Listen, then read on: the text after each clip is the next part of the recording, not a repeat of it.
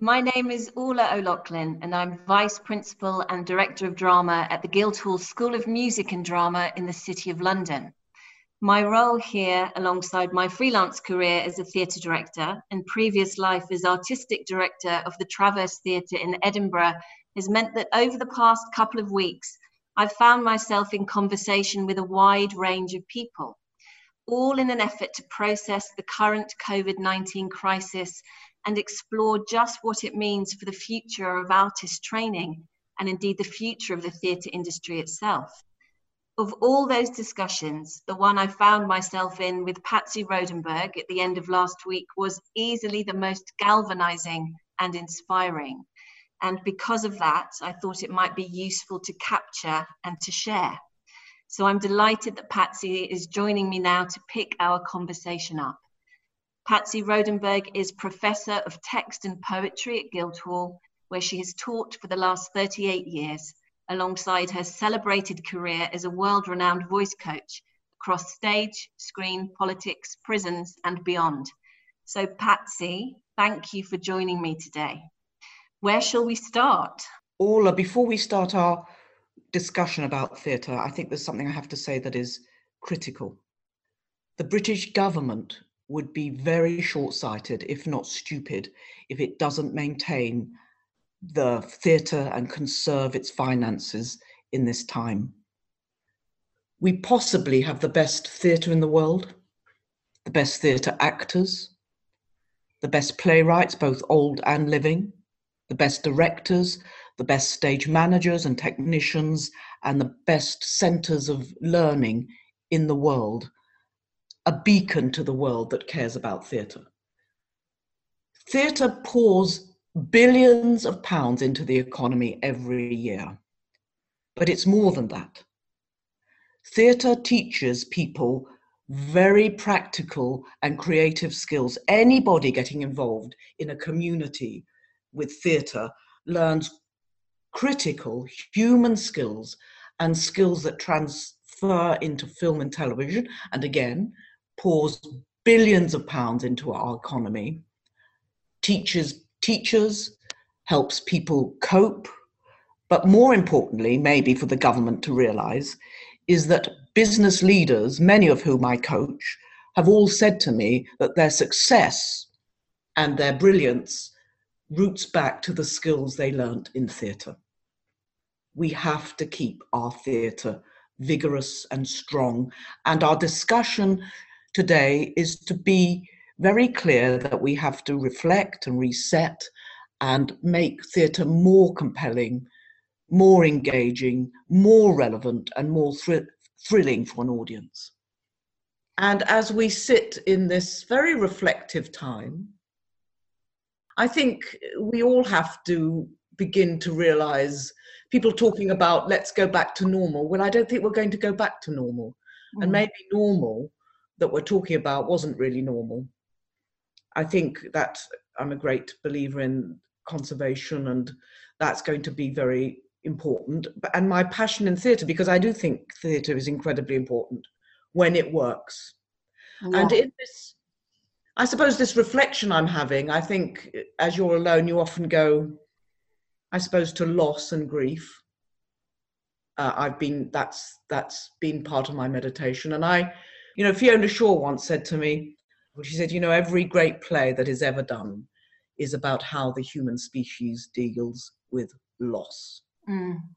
And the loss of our theatre at this moment makes me feel, what do I feel about theatre? Because I think when it works, it transforms not only the actor, but the audience.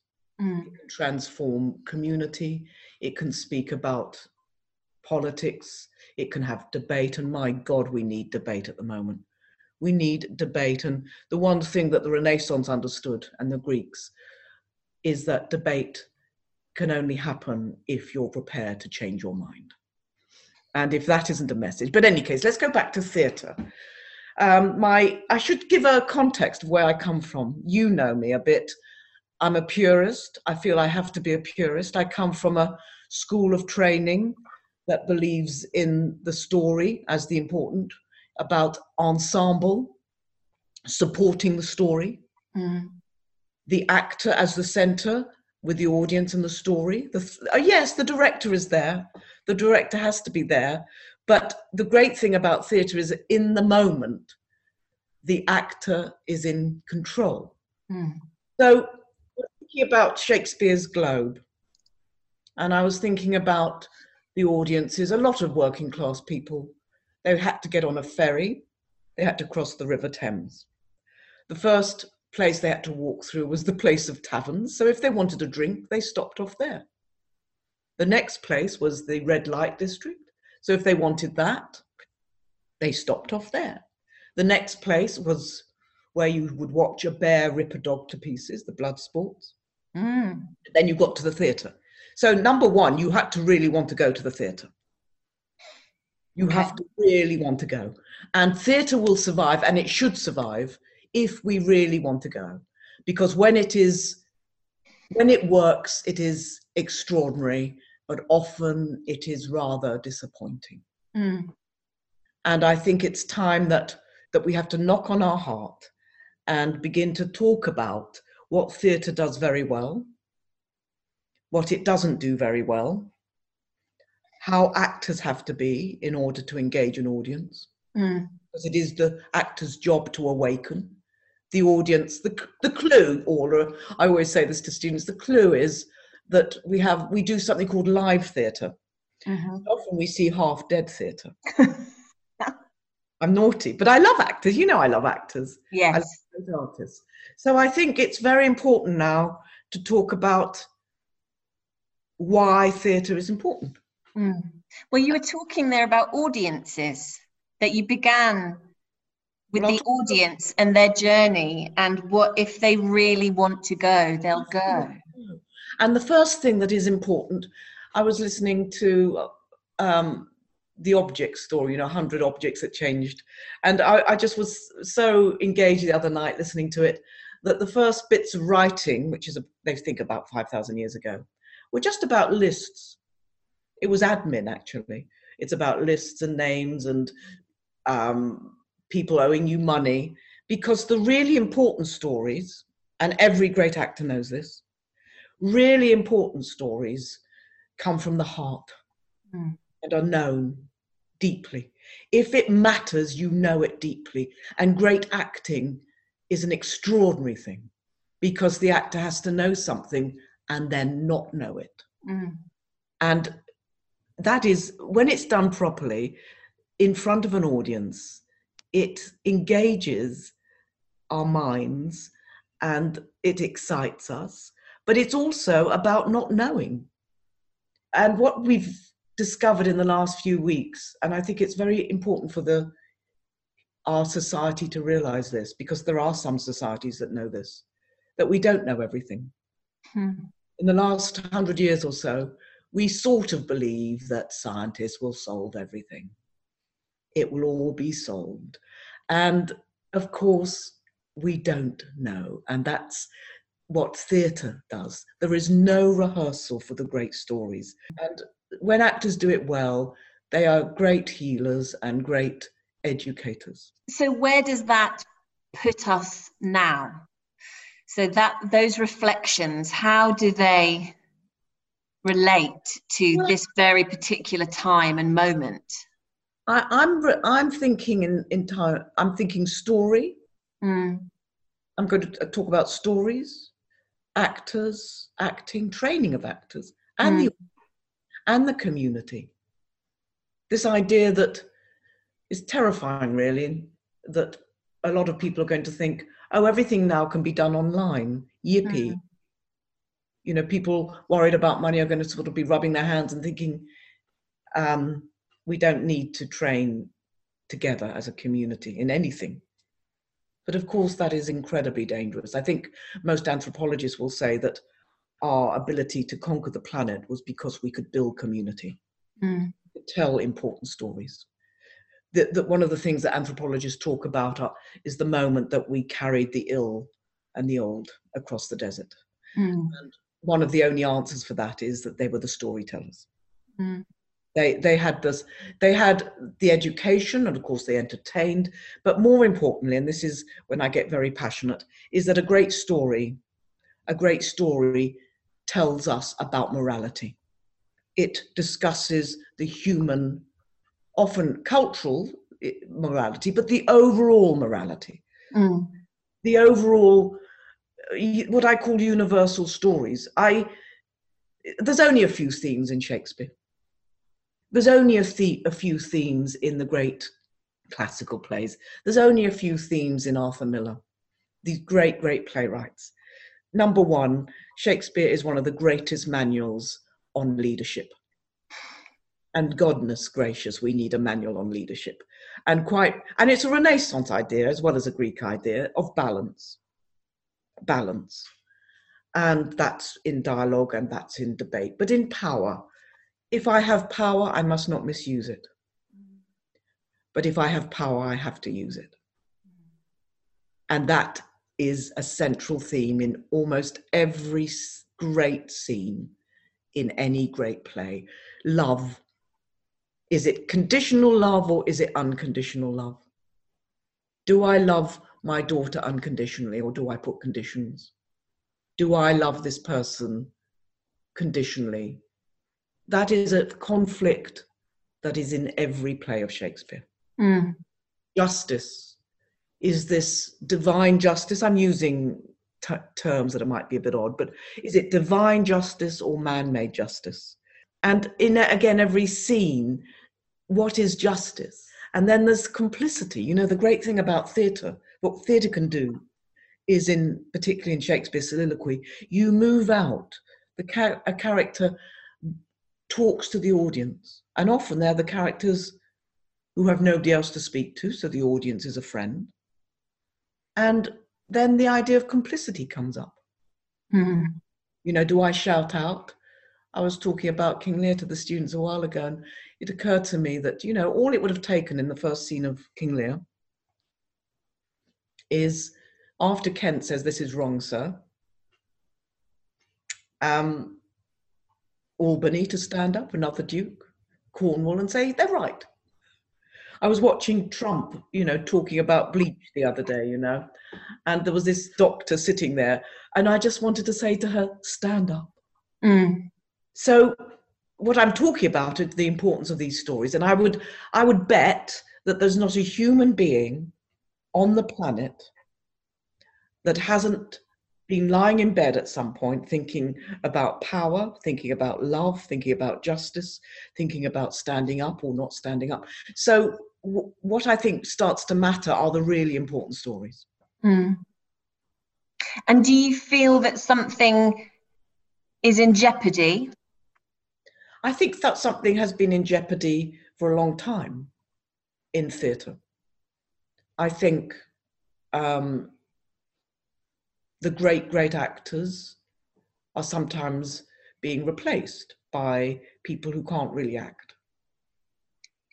Who? In what way? Say more about that. Bums on seats. Yeah, okay. Do we really want to walk to the theatre? Yes, we might want to see a celebrity. But at the same time, is the story being served? I come from a theatre, I started to say that earlier, but I come from a theatre which believes that everything is serving the play and the audience's engagement with that play. Mm. And that might be design. I was lucky enough to know Percy Harris, one of the Motleys, who did all the design at the Old Vic. And you only design to serve the play, not a concept that will often reduce the play. I'm not interested, but it happens in stories being reduced to a place when you can say, well, that bit was good, but overall I didn't have an experience that an ensemble of actors really serving the story will give us. I mean, Sue Lefton, wonderful Sue Lefton, always talks about, you know, you go to the theatre, you come out and you say, oh, that was all right. Where are we going to eat? And actually, I have been involved in theatre when you come out and you go, wow, that something has shifted in me. Mm. And when it works, it works. And it stays in you forever. And when it works, it finds something in somebody and changes them. How do we ensure then at this very tumultuous, frightening time for a lot of people working and training that this survives, that for all the reasons you outline and reflect upon, we hold on to and ensure? What do we do? How do we? Well, that the doing, maybe I'm opting out. I will think about the doing. All I know, all I want to say to every young student and very talented actor, that we need theatre and we need stories. And you just need three things, really. You need a great story, you need some actors, and you need an audience.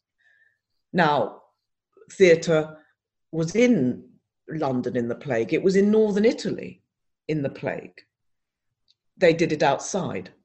They sort of know, they knew certain things. They didn't know a lot, of course, but maybe this is the time we do need theatre. Maybe the inspiration is we need people taking things seriously with truth and love and somehow battling through, I think, years of crap. You know, you go to the theatre and you just want one idea that you've thought about, as opposed to certain things that are instead of great acting, instead of great. So maybe it's a much cheaper form of theatre. Maybe, yes, maybe we don't need all, maybe the band of brothers and sisters can go around and perform. I know that it's about money, and I know that I'm going to be unrealistic about those things, but I do believe that. I do have to say to my young students, I want to say something. I want to say something very important about how amazing they are. And over the last, I think in the last 15 years, I've seen in young people, during the 80s and 90s, there was obsessions in young people that I didn't fully understand. And it's to do with the cosmetic. And yet when I think about it and feel for young people today, when they enter the theatre, I feel for them because I didn't have the pressures on me that they have. Mm. Let me just say one thing. They are amazingly passionate. And if they can keep their skills and craft, which I will talk about, as you know, and their passion and their need to say important things, they're going to be all right. But the pressures on young people, this idea of perfection, which we all know doesn't exist. I didn't have to deal with that as a young person. Mm. I didn't have to deal with the idea that, and we all know perfection doesn't exist. I have never met a great artist who said, I've done a perfect this. Because when you understand there's no perfection, you might get it in moments. Mm. And then you have the humility to know that you can't strive for it. The other thing that they all have to strive for, which wasn't in my consciousness when I trained, is celebrity and fame. Mm. You know, and I've worked, as you know, with a lot of Oscar winners, and, you know, they hold their little what's it. And it's got a shelf life of about 18 months, and you chase everything, and it's nothing. The work is the thing. Mm. The work, the dedication to research and work and embodiment. This is what will help anybody, actually. Mm. Craft. And the other thing that I feel very strongly about, and I was talking to a friend of mine in Australia the other day, and she's very knowledgeable about these things. And I said, you know, the problem is that actors have to be vital and courageous and able to change and reveal, and they can't want to be liked. And she is a very deeply religious woman. And she said, do you know that even the greatest gurus say that that is the hardest thing to battle? But realistically, if you go out in front of an audience, some of them is not going to like you. You walk into a room with 24 people, which when we build ensemble, I have to talk about it very simply. We are all equal in the room. We all matter. The word civilization comes from the individual matters, but the community is more important. Mm. And you can respect each other and work with each other. You don't have to like each other. So they have these enormous pressures on them. But if they do the work, there's a dignity in that, I think. We certainly found in rehearsal for Antigone in the last few days, when we knew that lockdown was coming and the school would have to close and we'd have to leave our rehearsal room and ultimately our production, that the thing that got us through was the work. And we talked about that was the thing that meant we could get up in the morning and get through the day. It was the work that gave us momentum and hope, actually. So how do we maintain momentum and hope when we can't be together in ensemble, when we can't be working in that very live, connected human way, Patsy? What do we do in the interim whilst we have to be apart? Have you any thoughts or reflections? I think that we can do the craft work, the embodied work. We can do that on our own. We can prepare.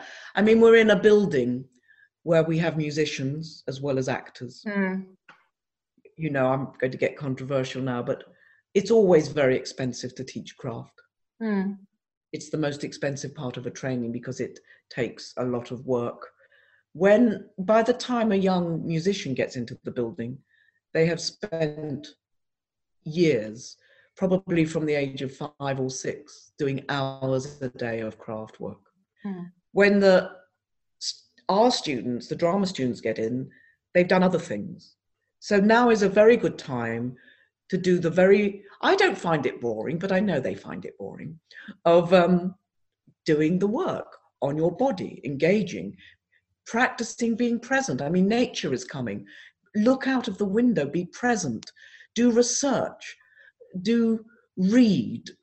It don't have to be academic reading. You know, actors fall into two categories. Actors fall into some of the most interesting people in the world because they have a lot of embodied information. They know all sorts of odd things because they've researched properly. Mm. And then there are actors who haven't done that, but there you go. So they can do their craft work. They can think, and they can think about the stories they want to tell. Mm. And as they read great texts, finding the bits that they feel are important to tell and are relevant now. Mm. I've been doing some tutorials with students, and they're reading Richard III and they're going, my God, this is relevant.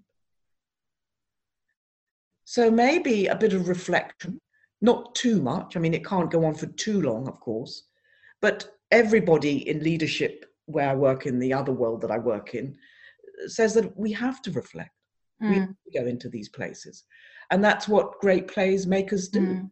The students tease me a bit because they say to me, because I do say everybody can understand Shakespeare. And if it's approached in the right way. And then I'll say, but it's hard. And they say, there's a paradox there. And I said, no, it isn't, because what's hard is facing things. And sometimes reading a speech deeply and connecting to the language is a very good way of wrestling and finding muscles to figure out things. Mm. So we do need deep study, and they have a chance to deep study. And actually, all the ones I've spoken to, in some ways, are very frustrated, but are also very, very relieved that they've got time to think. Mm. And you talk there about time to face things. Is this a time to face things? I think that's what we're going through, actually. You know, we might not want to face things, but I think, yes, face things. Well, a great play makes you face things. Mm. And in terms of the world that awaits our young artists in training on the other side when they come out, what are your thoughts about what will evolve? What's on the other side of this crisis?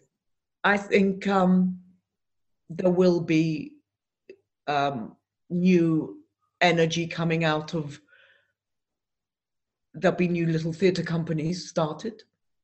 You know, some of the great companies that started in Thatcher's period. Mm. People that have something to say. One prays that the great theatres that we have survive. But maybe some stripping down has to be done.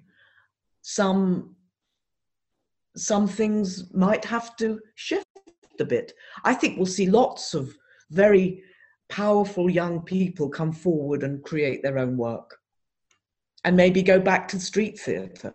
Maybe go back and do those things. But I also feel that we're very robust in theatrical terms, and we might just have to check in on certain things.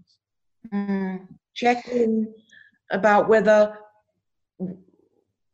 we only need buildings. Maybe we have to take it out into the open air a bit more. Mm. I have no answers. I strongly suspect, well, I think we'll survive, but I think it's a very good time maybe to trim the fat off, to be more honest about acting and craft. As you know, I'm very passionate about it. Mm-hmm. It's interesting, the first thing you said was maybe there'll be more new companies. There'll be more young people making their own work. And that your response was about the new and what will emerge rather than what is and what we may well lose. That's what I find hopeful about our conversation, that you see potential for the new to come through and to claim some space and speak their truth. Yes, but with the connection to the universal truths, because those things are part of our DNA. Storytelling is part of our DNA. Yes.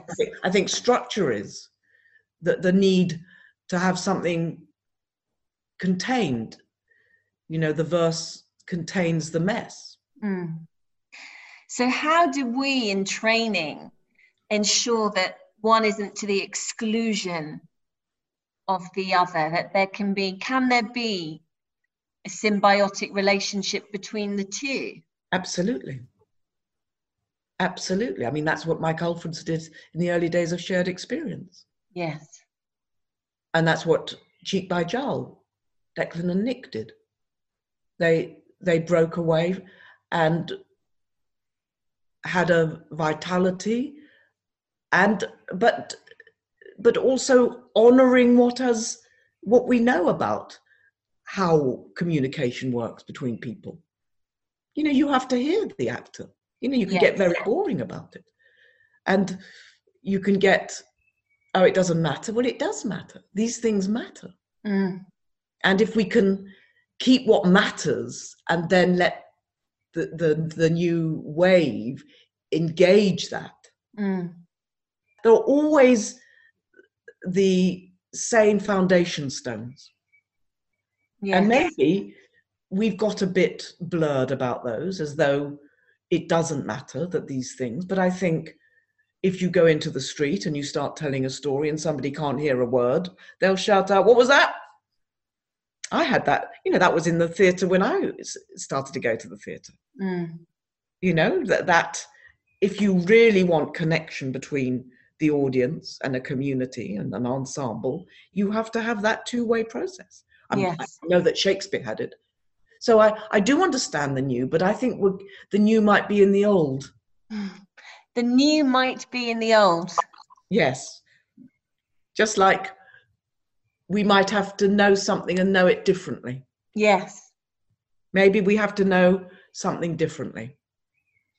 But there's tremendous hope because we do need it. And I think they'll find their way. And I will trot in harness, I'll die in harness if I can help them find their way. Well, that's our responsibility, isn't it? It is the only response, yes. It's to hold a space for them to find a way through and to take a lead, to take up their space. And to really find out, you know, it's all about passion, isn't it? what do they really want to do? Mm. What is your passion? Do the work, do it as well as you can, honor the story, honor the ensemble. You see, I teach ensemble in big teams in business, because what's so wonderful when an ensemble works, it teaches everybody in the ensemble and the audience about community. So this is an old thing, and ensemble is going. We teach ensemble, but it's going. So that might be the new old coming back. Yes. But, you know, when a great lead actor is on stage, whoever is speaking is the lead. So if the messenger comes in, everybody gives that person the lead. In my work in presence, that's what happens. Mm. So everybody is important. Everybody contributes. Everybody has a role. And if actually I remember seeing that in ensemble when I was a child and I went to the theatre, I thought, oh, everyone matters. The community. Mm. The community matters. And that's what you're also doing when you meet an audience. You're talking about a community, a shared community, which is a shared exchange. Mm. So the old, new. The old new. You're not going to wipe out certain things. There's something in the way you speak about ensemble and community that feels very resonant with the current state of play, particularly in our United Kingdom. What does community mean? How are we as a society attending to each other and operating with each other? I don't know if you feel that correlation, or you're interested in that dynamic of the work in the room with the ensemble and then the greater world at large, and the ensemble out there, out on the street. Well, there's ensembles everywhere. We use ensemble. There are teams everywhere. There are, because that's how humankind work. Mm.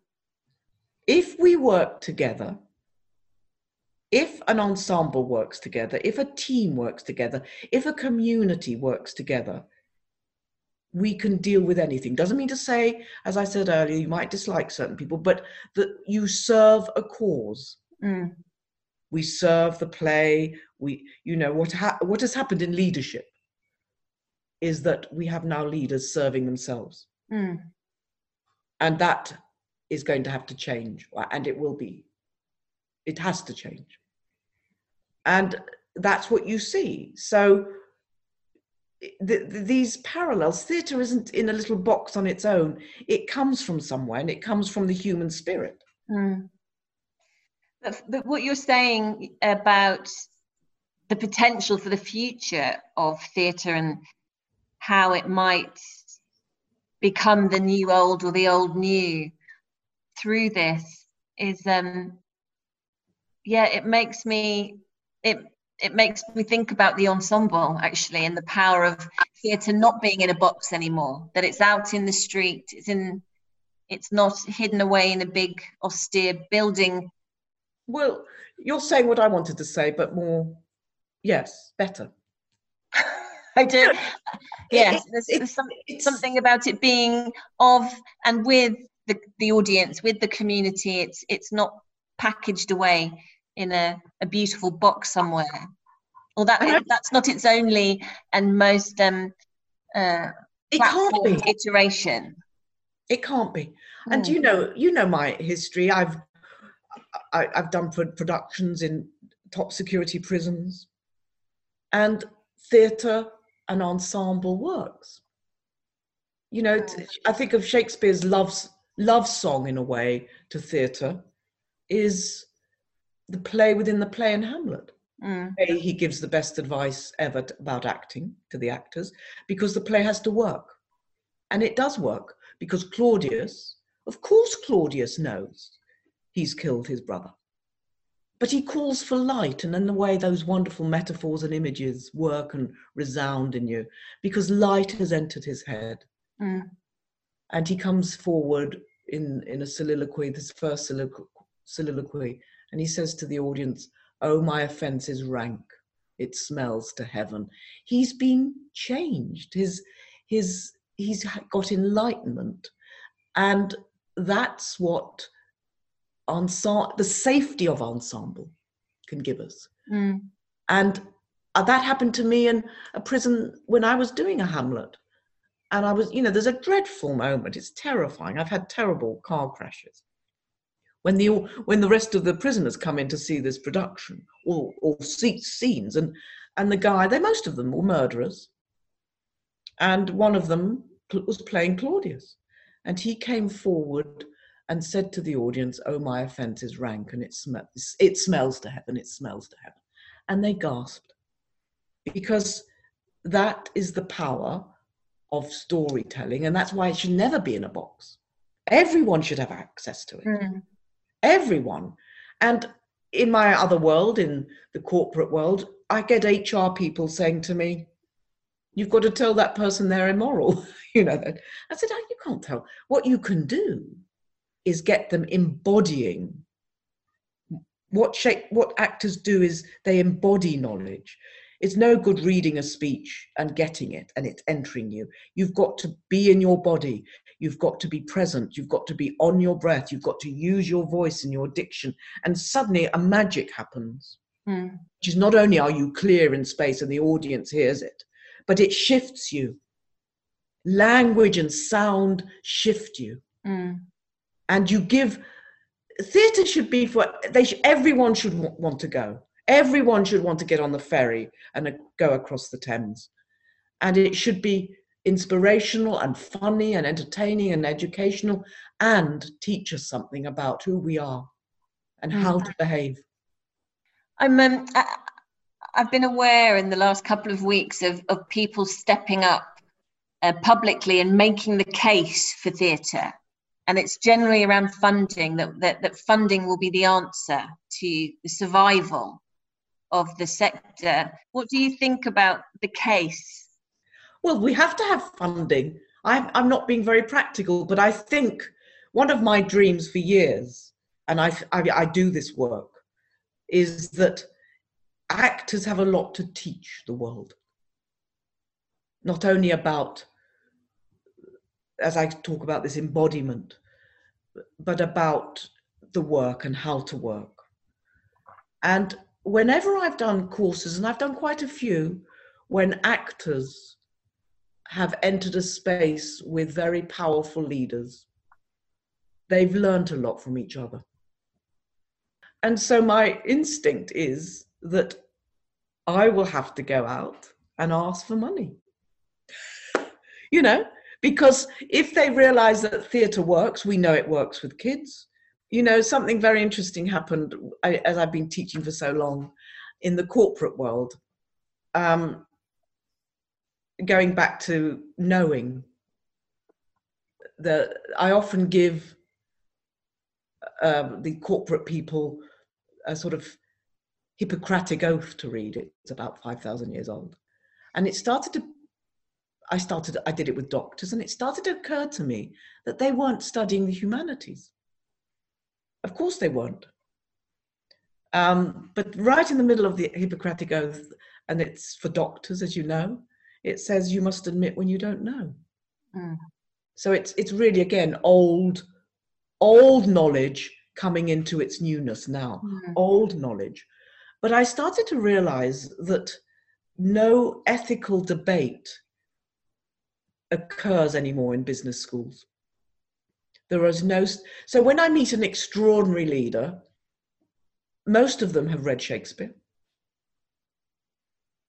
One of the students a while ago gave me Maya Angelou's essay on Shakespeare. Nelson Mandela read Shakespeare. Obama reads Shakespeare. Because it is, as I said, this manual. And if you haven't had the humanities, you haven't ever had a debate about morality. Of course, people have misused power for centuries, but they've done it knowingly. I've come across people who didn't know there was a code of conduct. And I think actors working with those people is a very interesting option. Mm. You know, one prays that their funding will go on. The funding, you know, the RSC goes, the education department gets to 500,000 kids a year. Mm. And they transform the lives of children. But we could transform. I mean, if I have to get on my soapbox, I'll say that this is for our well-being, our health. Not only, you know, when you read Shakespeare, he asks you to go there physically, he asks you to go there intellectually, emotionally, and spiritually. Mm-hmm. You know, we're asked to go somewhere, and the new old and the old new is, we need this. We need, and it's a man who understood, because of Renaissance, the two sides of the mind. We're in this mess on one level because we've educated people on one side of their mind, the left brain.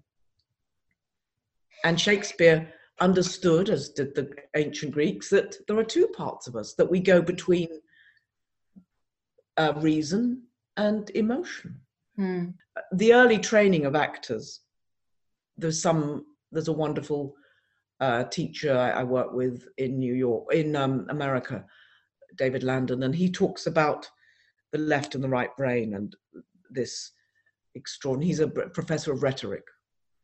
But when young actors, they didn't necessarily do it on stage, but when they were rehearsing or practicing and they were speaking about logic or reason, they knew it was the left side, they put their left hand out in a fist. When they talked about heart, their right hand came out in this open palm.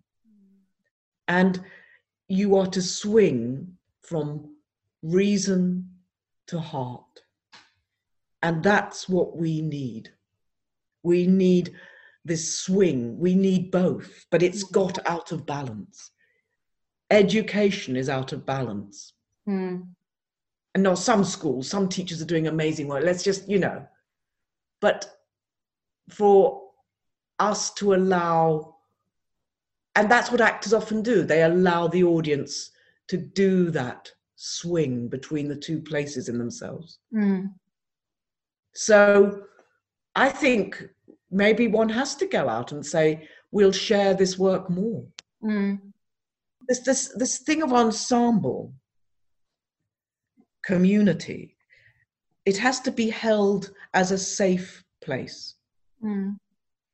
You have to hold it. It's normally when I first went into the theatre, it was the lead actor, and there's still a lot of lead actors hold the safety, or the director has to hold, the teacher has to hold the safety, the leader has to hold the safety. Because when we do very profound, dangerous work, it is dangerous. Mm. And you cannot do it if you don't feel safe. Shakespeare says in Sonnet 94, which is the great sonnet of power, that great leaders, they rightly do inherit heaven's graces and husband nature's riches from expense. They are the lords and owners of their faces. They hold the space. Mm. And that's what we do very well in theatre. And that's what we could teach. A great actor holds the audience with safety, because we cannot go to difficult places unless we feel safe. And my God, I've made mistakes in my life in teaching. You know, I haven't held a space, and a young student has got up to work, and somebody's just gone, ha! All it takes is the wrong moment of, ha! So all these skills that we talk about in ensemble are human skills on the highest level, holding a safe space. Mm. That's what we do. We're desperate for a leader to hold a safe space, to say, to open a debate, to listen, to not misuse their power, but use their power. Mm. And that is what that's what we are taught in theatre. Mm.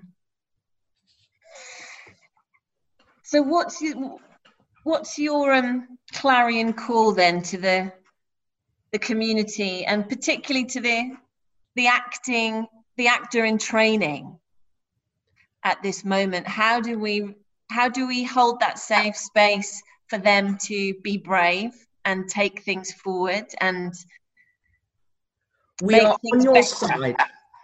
You are not alone. With a great text, you are with Shakespeare. With the great idea, with yourself, our job really, the voice person's job is to empower. Keep on working the instrument that will empower you. Stay present. Don't imagine that fear is going to overwhelm us. We can honor fear, but not let it drown us. Mm. We can trust without any doubt that if we are serious, we seek the truth with love, and that we know that storytelling is part of the human condition, need, and glory. And they have always tolerated great storytellers. You can, if you've got a good story to tell, somebody's going to listen. We are important. That the arts are important when they pursue the humanities profoundly. And that's all over the planet. All over. God, I've been lucky. I've been all over the place. And people tell stories. And they tell the stories with those themes in that I talked about earlier. Mm. There is hope. There is hope. I can't write the check, but I will. I know that great acting will not die. It might have to find, it has to come out of its box. It should have come out of its box, been controlled and put in a box. Mm.